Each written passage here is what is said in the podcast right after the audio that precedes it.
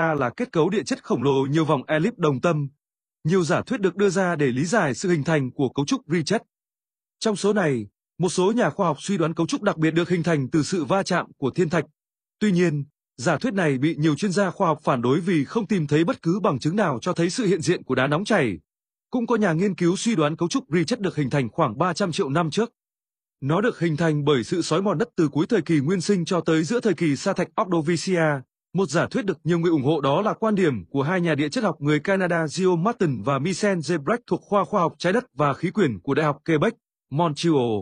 Họ cho rằng sự hình thành của cấu trúc Richet bắt đầu cách đây hơn 100 triệu năm. Vào thời điểm đó, siêu lục địa Pangea tách rời do kiến tạo mảng. Điều này khiến các khu vực này là châu Phi và Nam Mỹ di chuyển cách xa nhau. Đá nóng chảy dâng lên bề mặt nhưng không lan rộng mà hình thành một mái vòm với nhiều lớp đá. Quá trình này cũng tạo ra những đường đứt gãy bao quanh và chạy dọc con mắt. Sự việc này đồng thời hòa tan đá vôi ở gần giữa con mắt, khiến đá vôi đổ sụp và hình thành một loại đá đặc biệt có tên Breccia.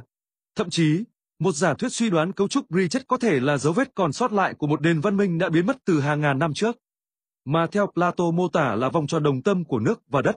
Tuy rất nhiều giả thuyết được đưa ra nhưng đến nay, bí ẩn về con mắt của Sahara vẫn là một ẩn số, chưa được giải đáp.